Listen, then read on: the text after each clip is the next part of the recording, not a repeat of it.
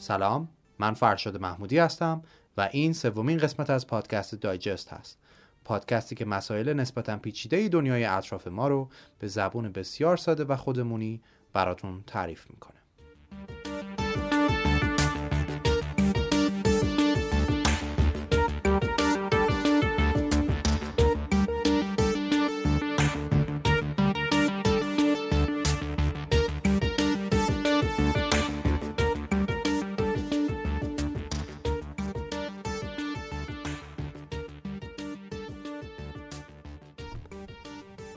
قبل از اینکه در رابطه با پادکست امروز صحبت کنیم این اطلاع رسانی رو بهتون بکنم که رادیو دایجست در تهران پادکست شروع به فعالیت کرده و از اون طریق هم می‌تونید به پادکست دایجست گوش کنید. خب ما امروز می‌خوایم در مورد یکی از داغترین خبرهایی که این روزها راجع بهش تقریبا در همه جا میشنوید صحبت کنیم. و اونم چیزی نیست جز بیت کوین. تقریبا میشه گفت بیت کوین تبدیل شده به داغترین خبر و کلمه این روزها تو تلویزیون، رادیو و مخصوصا اینترنت. هر روز یه خبر میاد که بیت کوین قیمتش از انقدر هزار دلار هم گذشت. دوباره فرداش تیتر که بیت کوین رکورد قبلی خودش رو هم زده و از این جور حرفا. ولی بریم ببینیم این بیت کوین بیت کوین که میگن چیه و از کجا اومده و چطوری کار می‌کنه. Hello and welcome to Crosstalk, where all things are considered. I'm Peter Lavelle. Bitcoin, for some, it's the perfect marriage of technology and finance. For others, it's a get rich scheme. Though no one can deny its market value is soaring and becoming an attractive alternative to the current global banking system. Is Bitcoin revolutionizing the world?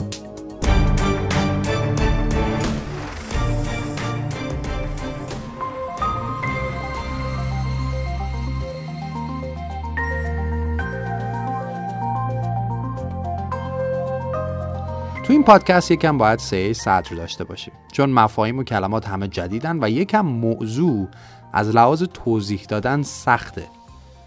بیت کوین در اصل یک رمز ارز یا به قول خودمون پول دیجیتاله. انگار یه پولی که فقط در فضای اینترنتی و دیجیتالی وجود داره و مثل اسکناس های خودمون یه برگه چاپی نیست که بدن دست شما. در نتیجه یکم برای انسان لمسش سخته. چون بود فیزیکی نداره. حالا چه جور پول اینترنتیه؟ بیت کوین پولیه که هیچ دولت و بانک مرکزی یا هیچ شخص خاصی کنترلش نمی‌کنه. خب یکم توضیح بدم. این پولی که دست من و شماست یعنی ریال دلار پوند فرقی نمی‌کنه. همه این پولا پشتش یه دولت یه کشوره به همراه یه بانک مرکزی که تصمیم می‌گیرن چقدر ازش چاپ بکنن بدن تو بازار دست من و شما. و خیلی وابسته است به تصمیماتی که اون آدم ها اون بالا تو دولت و بانک می‌گیرن. ولی تو کیز بیت کوین این داستان فرق می‌کنه. در حقیقت هیچ کسی نیست بگه الان این پول باید زیاد بشه یا نشه و هیچ شخص خاصی کنترلش نمی‌کنه. می‌دونم کلی سوال الان تو ذهنتون هست ولی نگران نباشید همه رو جواب میدیم. پس تا اینجا بیت کوین شد یه رمز ارز دیجیتالی که هیچ شخص و دولت خاصی کنترلش نمی‌کنه. ولی قبل از اینکه توضیح بدیم که چیه اصلا ببینیم از کجا پیدا شد.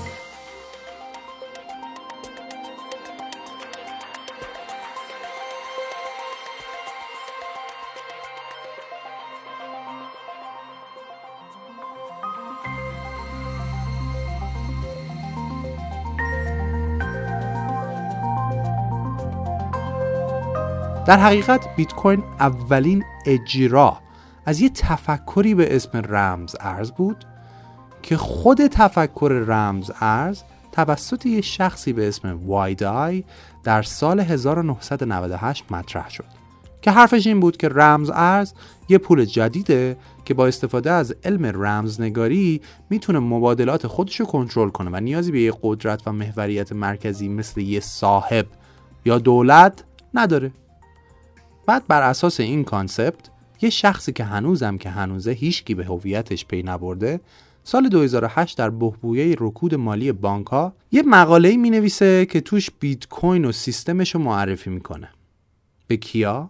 به یه لیست ایمیلی از این آدم های خوره رمزنگاری. اسم مستعار این شخص که تا الان دنیا نمی‌دونه کیه ساتوشی ناکاماتوه. بعد اولین بیت کوین سال 2009 توسط ساتوشی ناکاماتو خلق شد. حالا بریم سراغ اون قسمتی که اصلا چی شد؟ چنین پولی خلق شد.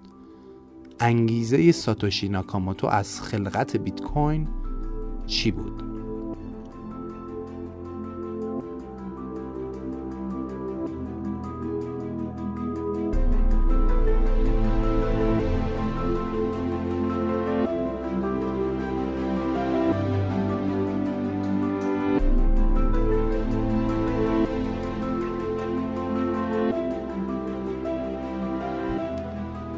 هزاران سال قبل آدم ها وقتی می‌خواستن تجارت کنن چیکار می‌کردن؟ یکی مثلا سیب زمینی داشت یکی هم گوشت. ده کیلو سیب زمینی می‌داد یک کیلو گوشت می‌گرفت. هم این یه گوش سیب زمینی می‌خورد هم اون یه استیکی با سیب زمینی سرخ کرده. بعد گفتن آقا این سخته. بیایم به جای اینکه هی این سیب زمینی و خیار و هویج و هی ببریم این ور ور پول درست کنیم به جاش. یه سکه های مثلا از جنس طلا و نقره که قراردادی برای هر کدومش ارزش تعیین کنیم به صورت قراردادی بین خودمون. و به جاش اینا رو به همدیگه برای تجارت بدیم. باز گذشت بعد دیدن خب خود این سکه اینا هم بعد یه مدتی سنگین و حمل و نقلش سخت و به این راحتی ها هم نمیشه به رقم های کوچیکتر تقسیمش کرد و باهاش پرداخت های کوچیک کوچیک انجام داد. گفتن خب بیایم طلا نقرمون رو بذاریم تو گاف صندوق یه جایی به اسم بانک. بعد یه برگه هایی درست کنیم که اونا رو حمل و نقل کنیم. به این معنی که مثلا رو برگه نوشته 100 تا سکه طلا و یعنی اینکه شما تو بانک به اندازه اون کاغذ طلا دارید. فقط این برگه رو به جاش میدین. چون راحت تر حملش. اینطور بود که پول کاغذی ما به وجود اومد. حالا از اینجا به بعدش جالبه. بانک ها یواش یواش شروع کردن پول چاپ کردن. بیشتر از طلا و نقره‌ای که داشتن تو گاف صندوقاشون. مثلا اگه شما اندازه 100 تا سکه پول داشتین توی بانک اینا هزار تا پول چاپ کردن و وام می‌دادن. اینطوری می‌شد که هر چند وقت یه بار یکی از بانکها گند کارش در میومد و ورشکست می‌شد و پول آدم هایی که بهش اعتماد کرده بودند و نمی‌تونست بده. از سر همین قضیه گفتن که اینطور که نمیشه. یه چیزی درست کردن به اسم بانک مرکزی که هر بانکی برای خودش نره هر کار دلش خواست بکنه و مثلا جلوی این قضیه رو بگیرن. و اینکه اون بانک مرکزی بیاد گارانتی بکنه که اگه یه بانکی هم اون وسط خراب کرد مردم متضرر نشن. ولی چون هنوزم در این سیستم بیش از اندازه ذخایر پول چاپ می‌شد ریسک ورشکست شدن کامل بانک از بین نرفت. در حقیقت تعداد دفعات این ورشکستگی ها کم شد. ولی شدت و تاثیرشون بیشتر شد. هنوزم بانک ها هر چند وقت یه بار ورشکسته می شدن. اما الان دیگه اگه یه بانکی بدجور تو مخمسه گیر می‌کرد بقیه رو هم با خودش درگیر می‌کرد و اون وقت دولت باید میومد وسط که نجاتشون بده. سر همین سال 1971 رئیس جمهور آمریکا نیکسون اومد رابطه پولی که چاپ می‌شد رو با طلا و دارایی که پشتوانش بود قطع کرد. این باعث شد که دیگه هیچ محدودیتی برای تولید پول کاغذی وجود نداشته باشه. از اینجا به بعد تمام پولی که خلق می‌شد به عنوان اعتبار و بدهی به وجود می اومد و دیگه پشتوانش یه دارایی نبود. یعنی وقتی وام می‌گرفتی پول برات خلق می‌شد و به شما قرض داده می‌شد و شما همین پول با یه بهره برمیگردوندی به بانک. بله درسته. بانک هم باید یه مقدار ذخیره ای تو بانکشون نگه می داشت ولی خود این ذخیره هم از همون پول اعتباری بود که خلق شده بود. و اینکه میزانش از مقدار وامی که داده می‌شد خیلی کمتر بود. اینجا بود که دیگه تولید و عرضه پول ترکید. و این یکی از دلایلی بود که 2006 سیستم های مالی دنیا سقوط کردند. از سال 2006 به بعد هم بانک مرکزی آمریکا دیگه گزارش عرضه پول رو نداد. ولی بانک مرکزی اروپا داره هر سال گزارش میده که عرضه پول هر سال داره حدود 5 درصد افزایش پیدا می‌کنه. و اینطوری که هر سال یه درصدی از قیمت ها افزایش پیدا می‌کنن. چون پول در گردش زیاد میشه. البته افزایش قیمت یه حدی کمتر از تولید و عرضه پوله. و اونم به خاطر اینه که بهرهبری تولید و صنعت هی هر سال افزایش پیدا می‌کنه. یعنی چی؟ یعنی شما یه کاری که هی بیشتر و بیشتر انجام میدین توش با تجربه تر میشین. علمتون بیشتر میشه. تکنولوژی های جدید میاد و هر سال براتون ارزون تر تمام میشه. پس سوال احتمالا ممکنه بپرسید که چرا قیمت ها هر سال کمتر از سال قبل نمیشه؟ نمیشه. چون تولید پول همش در جریانه. در حقیقت این تولید و این خلق پول جدیده که باعث میشه قیمت ها افزایش پیدا کنن. و این باعث همین تورمی میشه که هی هر ساله ازش صحبت می‌کنن. میگن مثلا 10 درصد تورم 20 درصد تورم. بانک ها هم بعد از مدت ها این کار کردن دیگه دستشون اومده که این میزان تولید و رشد پول رو باید چند درصد بگیرن که هم رشد کنه سیستمشون هم صدای مردم منقدر در نیاد. جدا از این به اصطلاح مالیات هنگفتی که سر مردم سوار میشه هر چند سال یک بار هم این بانک ها مردم رو با این روش ها به اسارت می‌برن. هر وقت یه بحران اقتصادی به وجود میاد باید دولت ها کمکشون کنن مگر نه سیستم از هم میپاشه.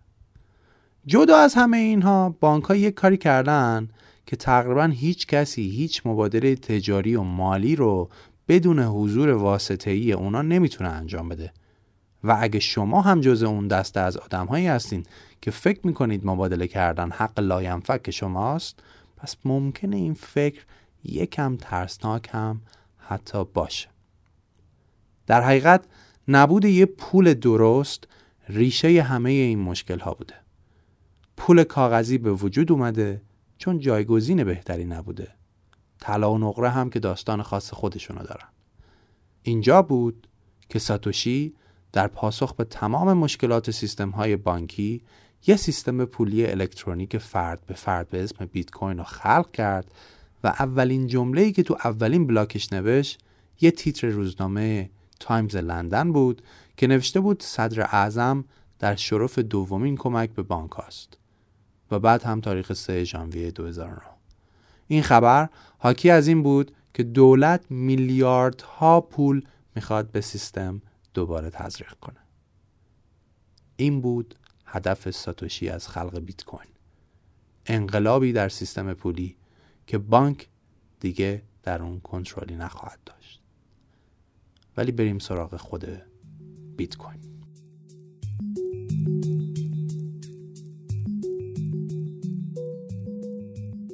اسپانسر این قسمت از پادکست دایجست اپلیکیشن بنتوه. اپلیکیشن بنتو یه متخصص تغذیه است در اصل که می‌تونین ازش رژیم های متناسب با زائقه و حساسیت های غذایی و از اون مهمتر غذاهایی در دسترستون رو بگیرین. رژیم های بنتو رو متخصصین تغذیه بر پایه اصول تغذیه علمی و بروز دنیا تهیه می‌کنن. اگه تا حالا اسم رژیم های مختلف و مثل کتوژنیک و فستینگ و اینجور چیزها رو شنیدین و نمی‌دونین چجوری باید امتحانشون کنین و ازش نتیجه بگیرین اینجاست که بنتو اومده و این کار رو براتون راحت کرده. نمونه وعده رو در اختیارتون می‌ذاره علاوه بر اون دستور پختش هم بهتون میده. یک نکته جالبی هم که داره این اپلیکیشن اینه که شما می‌تونید وعده هاتون رو با اون چیزی که تو خونه دارید ویرایش بکنید و عملا نیازی نباشه که حتما چیزهای خاصی برید تهیه بکنید. و این کار باعث میشه که راحت تر بتونید به رژیمتون پایبند بمونین. این رژیم ها رو حتی افراد گیاهخوار هم می‌تونن بگیرن. اپلیکیشن بنتو رو توی گوگل search بکنید تا به معتبرترین رژیم ها دسترسی داشته باشین. ممنون از اپلیکیشن بنتو برای اسپانسری این قسمت از پادکست دایجست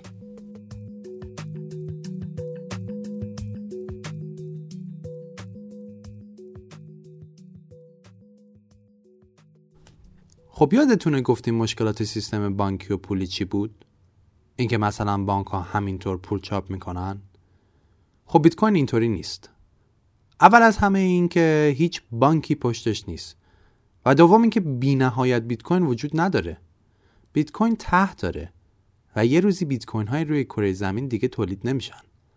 در حقیقت کل بیت کوینی که وجود خواهد داشت 21 میلیون عدده که با آمار ریاضی که تخمین زده شده سال 2140 آخرین بیت کوین تولید یا استخراج میشه.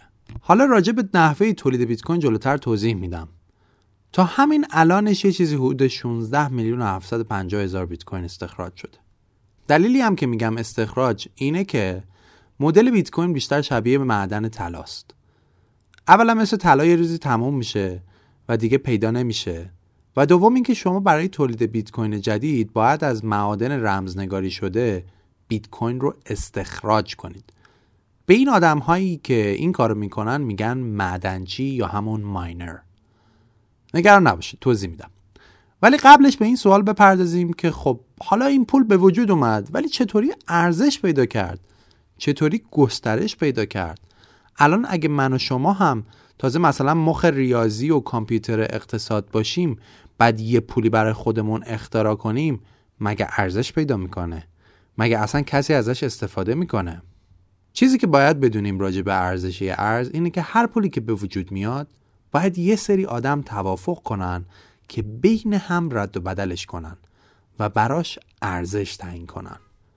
مثلا اولین معامله‌ای که با بیت کوین با دنیای حقیقی شکل گرفت این بود که ده هزار بیت کوین دادن تا دو تا پیتزا باهاش بخرن. فکر کنید که الان اون ده هزار بیت کوین رو داره و اگه نگهش داشته باشه 720 میلیارد تومن پول داره. دو تا پیتزا فقط. ولی به صورت کلی دو سه دسته آدم بودن که اولین کسایی بودن که این پول رو تبدیل کردن به این پولی که الان هست. این آدم ها جذب سه تا چیز بیت کوین شدن. اول اینکه کاملا غیر متمرکزه و دست شخص خاصی یا بانکی یا دولتی این وسط نیست. دوم اینکه هویت شما وقتی از بیت کوین استفاده می‌کنید محرمانه میمونه. یعنی کسی نمی‌تونه ردتون رو بگیره. و سوم اینکه شما برای نقل و انتقالات پول بیت کوینی کمیسیونی در حد صفر پرداخت می‌کنید. انگار اصلا نمی‌دید. حالا خیلی از آدم هایی که اولین بودن کسانی بودن که مثلا گرایشات سیاسی داشتن. نمی‌خواستن دولت ها بدونن چی کار می‌کنن یا کسایی بودن که کلا با این ایده که دولت هر موقع صلاح تونست پول چاپ کنه مشکل دارن. در حقیقت این تفکر ایدئولوژیک اولیه اون چیزی بود که باعث شد که اینها به سمتش بیان و ازش استفاده کنن. بعد یه دسته دیگه ای از آدم ها بودن که علاقه من به استفاده از بیت کوین شدن. اونا کسایی بودن که دوست نداشتن ردشون گرفته بشه. حالا قاطی این آدم ها خلافکارا هم بودن که مثلا مواد مخدر اسلحه یا خیلی چیزهای دیگه مثل بازی های شرطبندی آنلاین معامله می‌کردن. مثلا بیت کوین خیلی تو سایت سیلک رود ازش استفاده می‌شد. سیلک رود تقریبا میشه گفت اولین سایت خرید آنلاین مواد مخدر تو دنیا بود. که پول رایجی که درش استفاده می‌شد همین بیت کوین بود. که خب با سیستم بانکداری و پولی معمولی و سنتی نمیشه خرید بکنن مردم. چون اون وقت صاحب سیلک رود باید می‌رفت یه بانکی یه حساب باز می‌کرد که وقتی مردم پول میریزن توش بره اونجا. اونطوری هم پلیس یه دقیقه هم صاحب سایت رو می‌گرفت همونی که پول ریخته. در فقط بیت کوین چاره راه بود. داستان جالبیه. اگه علاقه‌مند به ماجرای Silk Road هستید و دوست داشتید بشنوید راجبش یه پادکست خوبی به اسم کانال بی هست که چند تا از اپیزودهاش فقط در رابطه با همین ماجراست. پیشنهاد می‌کنم گوشش کنید. ولی فقط این سایت های خلافکاری نبودن که نمی‌تونستن با سیستم پولی و بانکی کار کنن. بلکه مثلا سایتی به اسم ویکیلیکس هم که اسناد سیاسی لو رفته رو انتشار می‌داد توسط دولت ها تحریم شده بود چون دستشون رو رو می‌کرد اون هم نمی‌تونست از سیستم مالی فعلی استفاده کنه و باید از بیت کوین استفاده می‌کرد. ولی مسئله اینه که این دو گروه از افراد انقدر زیاد نبودن که بخوان بیت کوین رو انقدر رایجش کنن. در حقیقت اون ویژگی سوم بیت کوین یعنی حق کمیسیون بسیار ناچیز و سرعت بالای انتقالاتش بود که باعث می‌شد قشر عامی از جامعه رو مخاطب خودش کنه. شما الان بخواید مثلا ده هزار دلار بریزید تو حساب یه نفر توی جای دیگه دنیا اولا کلی طول می‌کشه. دوم مثلا باید 100 دلار هم پول کمیسیون بانک بدید این دلیل در حقیقت اون چیزیه که لازمه که افراد زیادتری عضو بیت کوین بشن. یا مثلا شما اگه پرداختی با کارت اعتباری داشته باشین حالا ما که هیچ کدوم ما نداریم الحمدلله. باید سوار شیم بریم صرافی یواشکی. ولی اونایی که کارت اعتباری دارن مثل ویزا، مستر یا حساب پیپال دارن تقریبا به طور میانگین یه چیز حدود 2.5 درصد دارن هزینه مبادله میدن. و خب بیت کوین هزینه مبادلش نزدیک به صفره. یا یه مسئله دیگه micro transaction ها هستن یعنی ریز مبادلات. الان اگه شما بخواید با کارت اعتباریتون مثلا 10 سنت 10 سنت فقط بریزید تو حساب یکی دیگه کارت اعتباریتون یه حداقل 30 سنت رو ازتون پول می‌گیره. یه حداقلی داره. به علاوه 2.5 درصد از هزینه مبادله. مثلا اگه شما بخواید به یه خیریه یه دلار با کارتتون بدین فقط 32 سنتش رو باید هزینه مبادله پرداخت کنید یعنی یک دلار و 32 سنت باید پرداخت کنید ولی با بیت کوین هزینه مبادله شما تقریبا صفره. خلاصه این دسته از آدم ها کسایی بودن که دست به دست هم دادن خواسته و ناخواسته این پول آوردن تو رادار مردم و رسید به این جایی که شما از هر در و دیواری الان تبلیغ بیت کوین میشنوید. حالا بریم سراغ اینکه بیت کوین چطوری کار می‌کنه. خب خیلی سادهش اینه که هر کسی تو این سیستم یک کیف پول بیت کوین دیجیتالی داره که از طریق اون می‌تونه پول بفرسته و دریافت کنه. پس اول همه یک کیف پول بیت کوینی می‌خواید. خب ما گفتیم که بیت کوین هیچ سیستم مرکزی پشتش نیست. خب پس چطور کار می‌کنه؟ اگه بانکی این وسط نیست پس سیستم از کجا می‌فهمه که من پول دادم به فلانی یا یک کسی برای من پول واریز کرده؟ کی حسابشو نگه میداره؟ برای فهمیدن جواب این سوال ما باید اول متوجه یکی از تکنولوژی هایی که بیت کوین ازش استفاده می‌کنه بشیم. و اون تکنولوژی اسمش بلاک چینه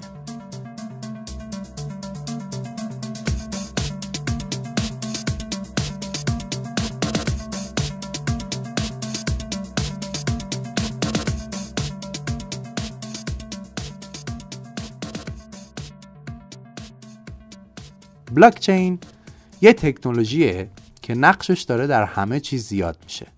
در همه ابعاد زندگی ما. از خرید کردن هر چیز دیگه ای بلاکچین در واقع یک دیتابیس غیر متمرکزه که به جای اینکه دست یکی باشه دست همه است مثلا. این یک تکنولوژی پشت بیت کوین یعنی بیت کوین از این تکنولوژی استفاده می‌کنه. برای بهتر توضیح دادن این تکنولوژی من باید از یک مثال استعاری استفاده کنم. فرض کنید شما با همه دوستاتون پا میشید میرید شمال و شب که شد میگید بچه ها بشینیم بازی کنیم. کارتا رو می‌ذارید جلوتون که بازی کنید. بعد میگید خب پولاتون رو بذارید وسط که سر هر دست هر کی پولاشو برداره. بعد یه اون نگاه می‌کنید می‌بینید ای دل غافل پول نقدش کی نداره که. و میگه خب اشکال نداره یه برگه بذاریم جلومون توش بنویسیم که کی چقدر برد و کی چقدر باخت. حالا فکر کنید بازیه هم اینطوریه که موقعی که یکی بخواد پول بده به این و اون باید تو جمع اعلام بکنه. قبل از اینکه بازی شروع بشه میگن خب کی بنویسه حسابا رو؟ کی حسابا رو نگه داره؟ یه ها میگن فرشاد بنویسه. بعد یهو یکی از اون طرف میگه آقا من به فرشاد اعتماد ندارم. تقلب می‌کنه یه چیز دیگه می‌نویسه. بعد میگن خب کی حسابا رو نگه داره پس؟ اون دوستمون دوباره میگه اصلا من به هیچ کی اعتماد ندارم. هر کی برای خودش بنویسه. همه هم میگن باش بنویس. هر کسی یه برگه بذاره جلوش توش بنویسه که کی چقدر داد به کی. اینطوری جلوی تقلب هم تا یه حدی گرفته میشه. همه هم کنترلشو دارن. حالا چون من از این مثال دارم برای توضیح این تکنولوژی استفاده می‌کنم بیایید با هم یه توافقی بکنیم. از اینجا به بعد من به اون برگ کاغذه بگم بلاک همطوری چون بلاک اسم قشنگیه مثلا. پس از اینجا به بعد من به اون برگهه که قراره توش حسابا رو بنویسیم میگم بلاک. خب بازی شروع میشه. تو بازی دست هی میچرخ و آدم ها مبادلاتشون رو انجام میدن. گفتیم هم که هر کی باید این مبادلات رو تو جمع اعلام کنه. اینطوری مثلا.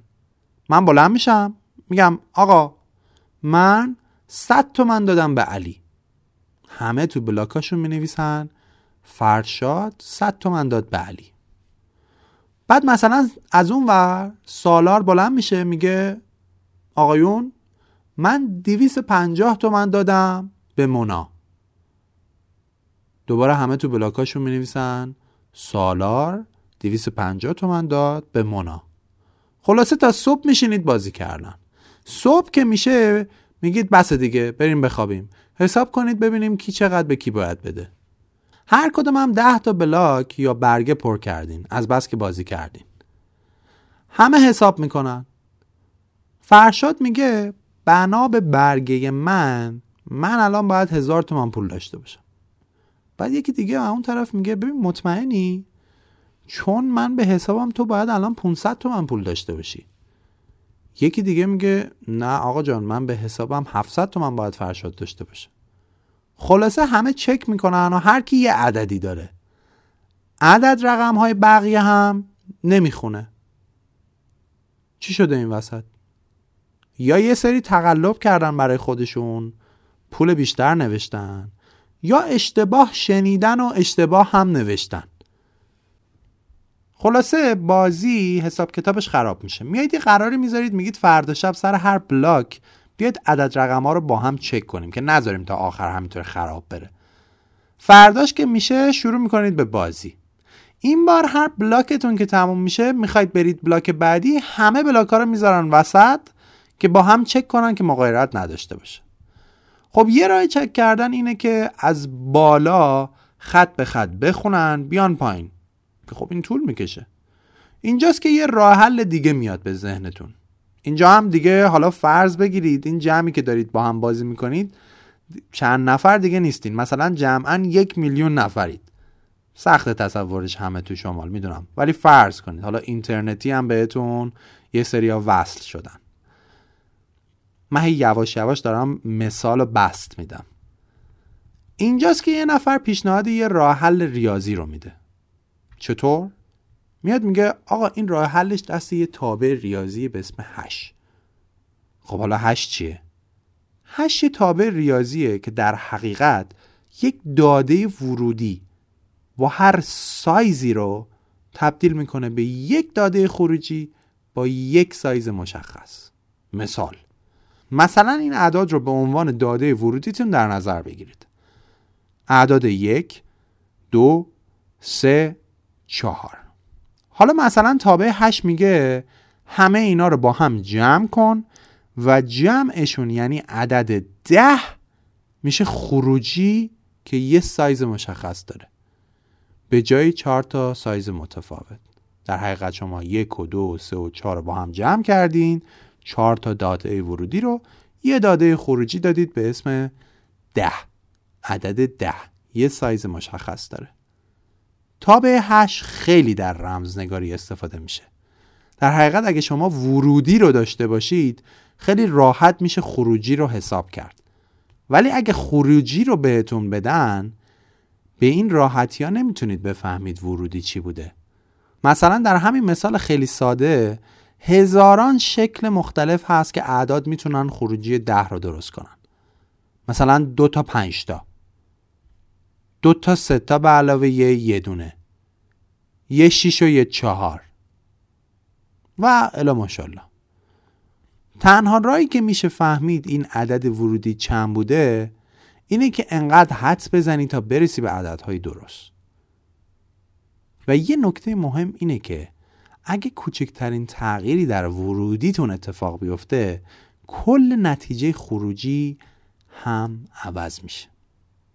تابع هشی هم که بیت کوین ازش استفاده می‌کنه اسمش هست SHA 256 Secure Hash Algorithm 256 bit یا الگوریتم امن هش 256 بایتی که در اصل توسط سازمان امنیت ملی آمریکا درست شده. حالا این تو بازیمون چه معنی داره؟ شما فرض بگیرید که هر بلاکتون یه داده ورودیه. در حقیقت یه بلاک پر از ثبت مبادلات مالی که کی چقدر داد به کی. میاد میگید آقا این داده ورودی رو که قاعدتا باید مال همه شبیه هم باشه رو بیاین به یه عدد شانسی یا رندومی مثلا اضافه کنید که وقتی ازش هش می‌گیرین خروجی برای مثال یه عددی باشه کوچکتر از صد. پس چی شد؟ ورودیمون شد اطلاعات هر بلاک به علاوه یه عددی که نمی‌دونیم که خروجی هشش بشه زیر صد مثلا. حالا اون عدده چی هست که اون خروجی رو دراره؟ یه سری داوطلب میشن که اون عدد شانسی رو درارن که بتونن هر بلاک رو یه جور امضا کنن باهاش و تاییدش کنن بگن آقا این بلاک درسته بریم بلاک بعدی. این داوطلب ها کامپیوتراشون رو در میارن. بعد هی شانسی عددهای مختلفی رو مثلا جمع می‌کنن با ورودی اون بلاکه. که ببینن هشش زیر صد میشه یا نمیشه. مثلا یه بار عدد یک رو می‌زنن می‌بینن هشش شد 1547 میگن خب این که نمیشه. یه بار دو رو می‌زنن می‌بینن که این هشش شد 437 میگن خب باز اینم نمیشه که. همینطور اعداد مختلف رو حدس می‌زنن. که وقتی هش ازش می‌گیرن خروجیش بشه یه عددی زیر صد. حالا این صد و اینا مثال ها برای اینکه مکانیزمش متوجه بشین. مگه نه؟ واقعا این شکلی نیست. بعد از چند دقیقه که این داوطلب ها دارن هی حدس می‌زنن یکی از اون ور داد می‌زنه که یافتم. آقا یافتم. اون عدد عدد شانسیه مثلا 120 که وقتی با اطلاعات بلاک جمعش کردن ازش هش گرفتن خروجی شده 95 یعنی همون زیر 100 همه تست کنید ببینید میشه یا نه. همه میان بلاکشون رو به علاوه مثلا 120 اون عدد شانسیه می‌کنن بعد ازش 8 می‌گیرن. قاعدتا اگه بلاک همه شبیه هم باشه همه باید به عدد 95 برسن. وقتی رسیدن میگن آره آره درسته زیر 100 شد. پس به توافق می‌رسن که اون بلاک تاییده. بعد دوباره ادامه بازی و یه بلاک دیگه. میرن سر بلاک بعدی. تازه برای اینکه یکی بعدا هم نره بلاک های قبلی رو تغییر نده خود داده بلاک قبلی رو هم به سر بلاک بعدی اضافه می‌کنه که زنجیروار به هم وصل شه که کسی نتونه بلاک هایی که قدیمی تر هستن رو تغییر بده. در حقیقت دلیلی هم که میگن بلاک چین همینه.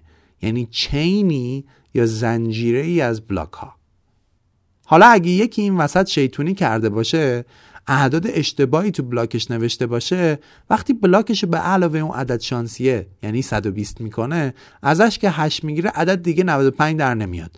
مثلا میشه 789 بعد سریع سیستم بلاکش رو برمیداره یه کپی از درسته بهش میده. میگه این درسته از این استفاده کن.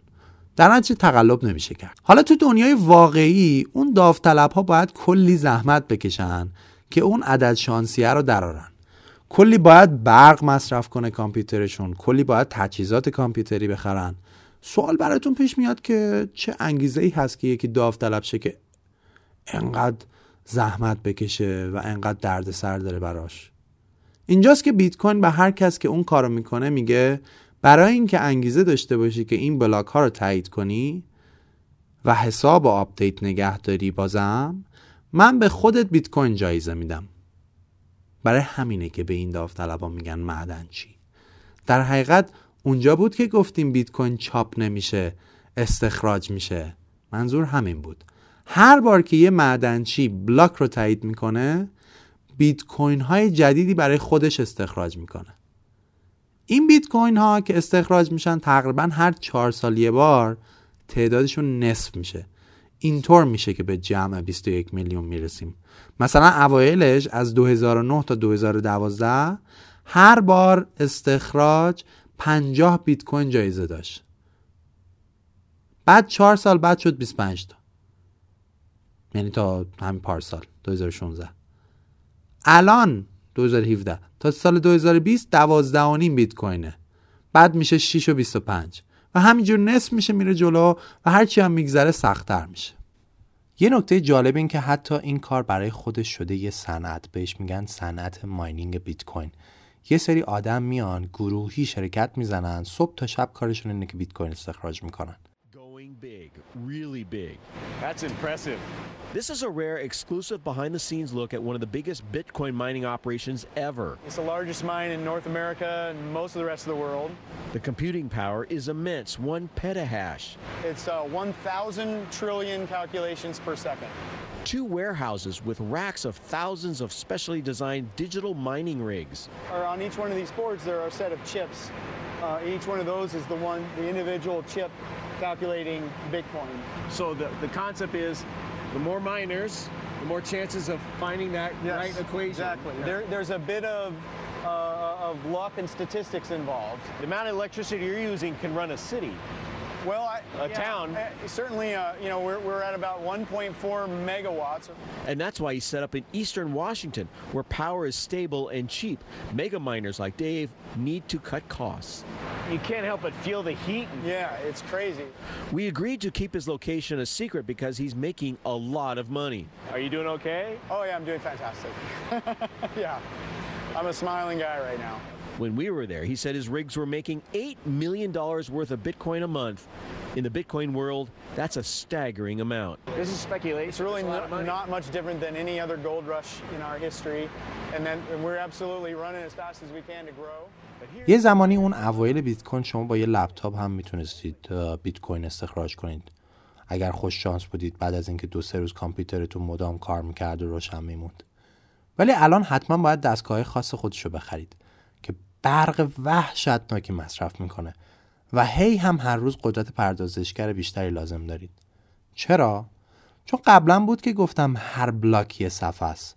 حالا شما فرض بگیرید هر بلاک ده دقیقه مبادله است که به جای اینکه صفحه ای باشه زمانیه. چون هر روز ممکنه تعداد این داوطلب های معدنچی زیاد شه اون وقت این احتمال وجود داره که به جای اینکه هر ده دقیقه جوابشو درارن چون تعدادشون زیاد شده دیگه.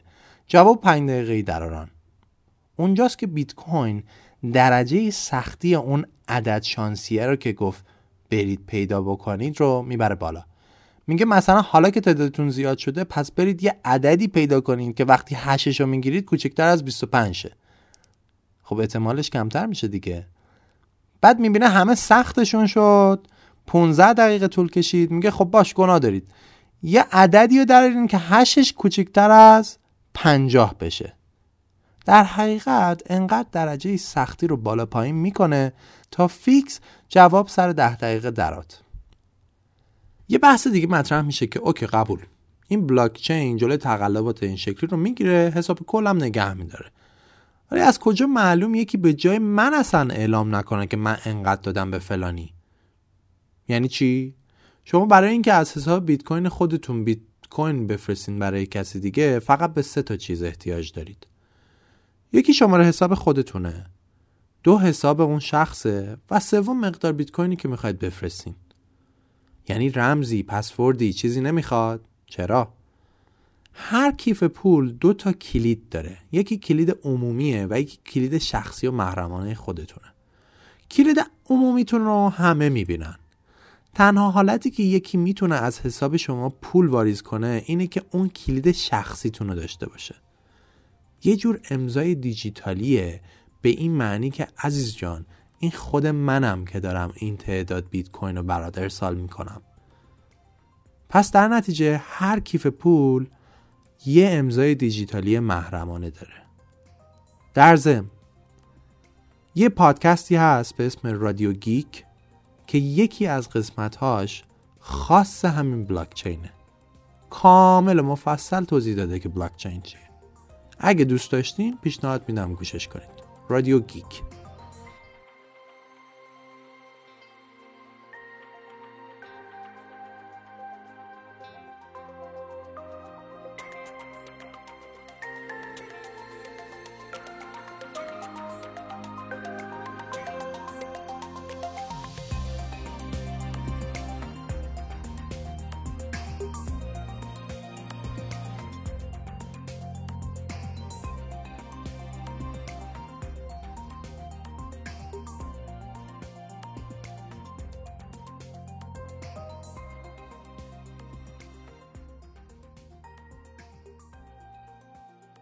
جزئیات بیت کوین زیاد داره.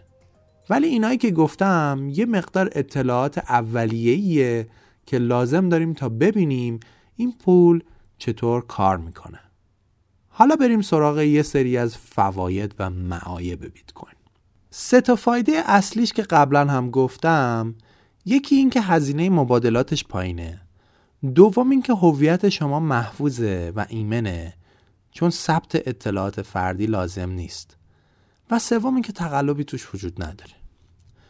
ولی عیبای اصلیش اینه که یه هکری ممکنه بیاد تو کامپیوتر شما و بره تو حسابتون کیف پولتون رو بزنه.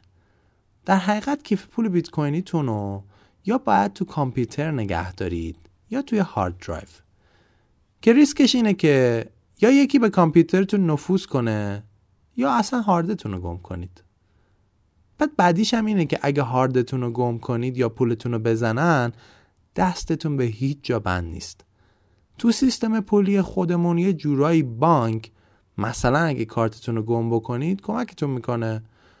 مثلا حسابتون رو قطع می‌کنه یا پیگیری می‌کنه به حساب کی رفته پلیس پیش رو می‌تونه بگیره. اینجا اگه بیت کوینت رفت دیگه رفت. فراموشش کن. مثلا شرکت Mount Gox یه شرکتی بود که تا اوایل 2014 70 درصد کل مبادلات بیت کوینی دنیا رو انجام می‌داد. در حقیقت یه صرافی بیت کوینی بود. یعنی آدمایی که می‌خواستن بیت کوینشون رو به پول تبدیل کنن می‌رفتن اونجا. بعد یهو تو 2014 اعلام ورشکستگی کرد و در شرکت رو بست. دلیلش چی بود؟ گفت حدود 850 هزار بیت کوین ازش دزدیده شده. یعنی اون موقع یه چیزی حدود 450 میلیون دلار.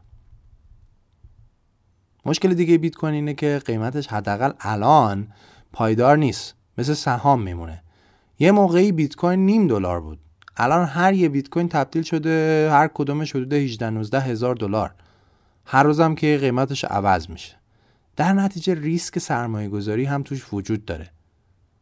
مخصوصا الان که قیمتاش همینجوری داره میره بالا خیلی ها میگن که این وضعیت حبابه و به خاطر اینه که همه هی دارن میشنون بیت کوین. بیت کوین هی تقاضا براش داره بالا میره و قیمتش می‌کشه بالا.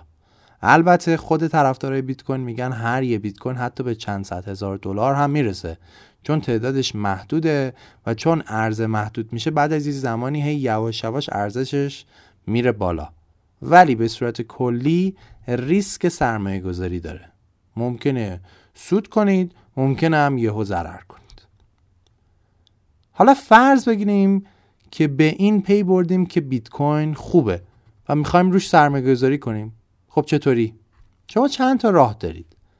یکی اینکه پاشید برید معدنچی شید با اون راهی که گفتم بیت کوین استخراج کنید. دو اینکه مثلا برید یه کالا یا خدمتی به یه کسی بفروشید بگید پولشو به بیت کوین بهتون بده. مثلا پیتزا بفروشید بگید بیت کوین هم قبول می‌کنه. الان احتمالا سوال براتون پیش میاد که یه بیت کوین الان 60 70 میلیون تومنه. این خریدهای خردو که نمیشه باش کرد. محض اطلاعتون هر بیت کوین تا 8 رقم اعشار خورد میشه. و کمترین میزان بیت کوین رو بهش میگن یه ساتوشی به افتخار خالقش. مثل یه شایی خودمون. و سوم این که برید پول بدین بیت کوین بخرین. سوال. از کجا بریم بیت کوین بخریم؟ چند تا راه هست. یه سری صرافی وجود داره آنلاین که مختص این کارن مثل Coinbase تو همین گوگل فارسی هم سرچ بکنید ده تا لینک شرکت های ایرانی باز میشه که بیت کوین میفروشن. یا اینکه می‌تونید برید توی سایت های مثل LocalBitcoins اونجا از دست خود فروشنده ها بیت کوین بخرید. در حقیقت رابطه مستقیم با خریدارها و فروشنده ها برقرار می‌کنید. یه تعداد محدودی هم ATM خودپرداز تو دنیا هست که از اونجا هم میشه بیت کوین خرید ولی تعدادشون کلا زیاد نیست. فکر کنم دوبی مثلا داره. خلاصه که بیت کوین اومده تو رادار دولت ها و دولت ها هنوز دقیقا نمی‌دونن چی کار باهاش بکنن. مثلا چین کلا بیت کوین رو ممنوع کرده. یا تو همین ایران خودمون دولت و مجلس دارن روش بررسی می‌کنن و در حال حاضر نه تاییدش کردن و نه ممنوعش کردن. در حقیقت بسیاری از دولت ها فعلا موضعی نسبت بهش نگرفتن. هر موضعی که دولت ها در مورد بیت کوین بگیرن یکی از عوامل افزایش قیمت بیت کوین یا ترکیدن بشه. در ضمن یه چیزی حدود 1200 تا رمز ارز وجود داره و فقط یکیش بیت کوینه. مثلا رمز ارزهایی وجود داره به اسم لایت کوین داش کوین نیم کوین اتریوم و غیره که هر کدومشون یه سری تفاوت با هم دارن. نکته آخر این که میگن نزدیک یک تا یک میلیون از بیت کوین موجود در دنیا متعلق به خود ساتوشی ناکاماتو خالق بیت کوینه یعنی اگه بیت کوین یه روزی اون ارزشی که همه میگن و پیدا کنه این شخص می‌تونه ثروتمندترین فرد جهان بشه Now climb aboard, y'all. This train is bound for glory. And there's plenty of room for all. Well, Satoshi Nakamoto, that's a name I love to say. And we don't know much about him, but he came to save the day. When he wrote about the way things are and the way things ought to be, he gave us all a protocol this world had never seen. Or Bitcoin as you're going into the old blockchain. Or Bitcoin, I know you're going to rain, gonna rain. Till everybody knows, everybody knows, till everybody knows your name.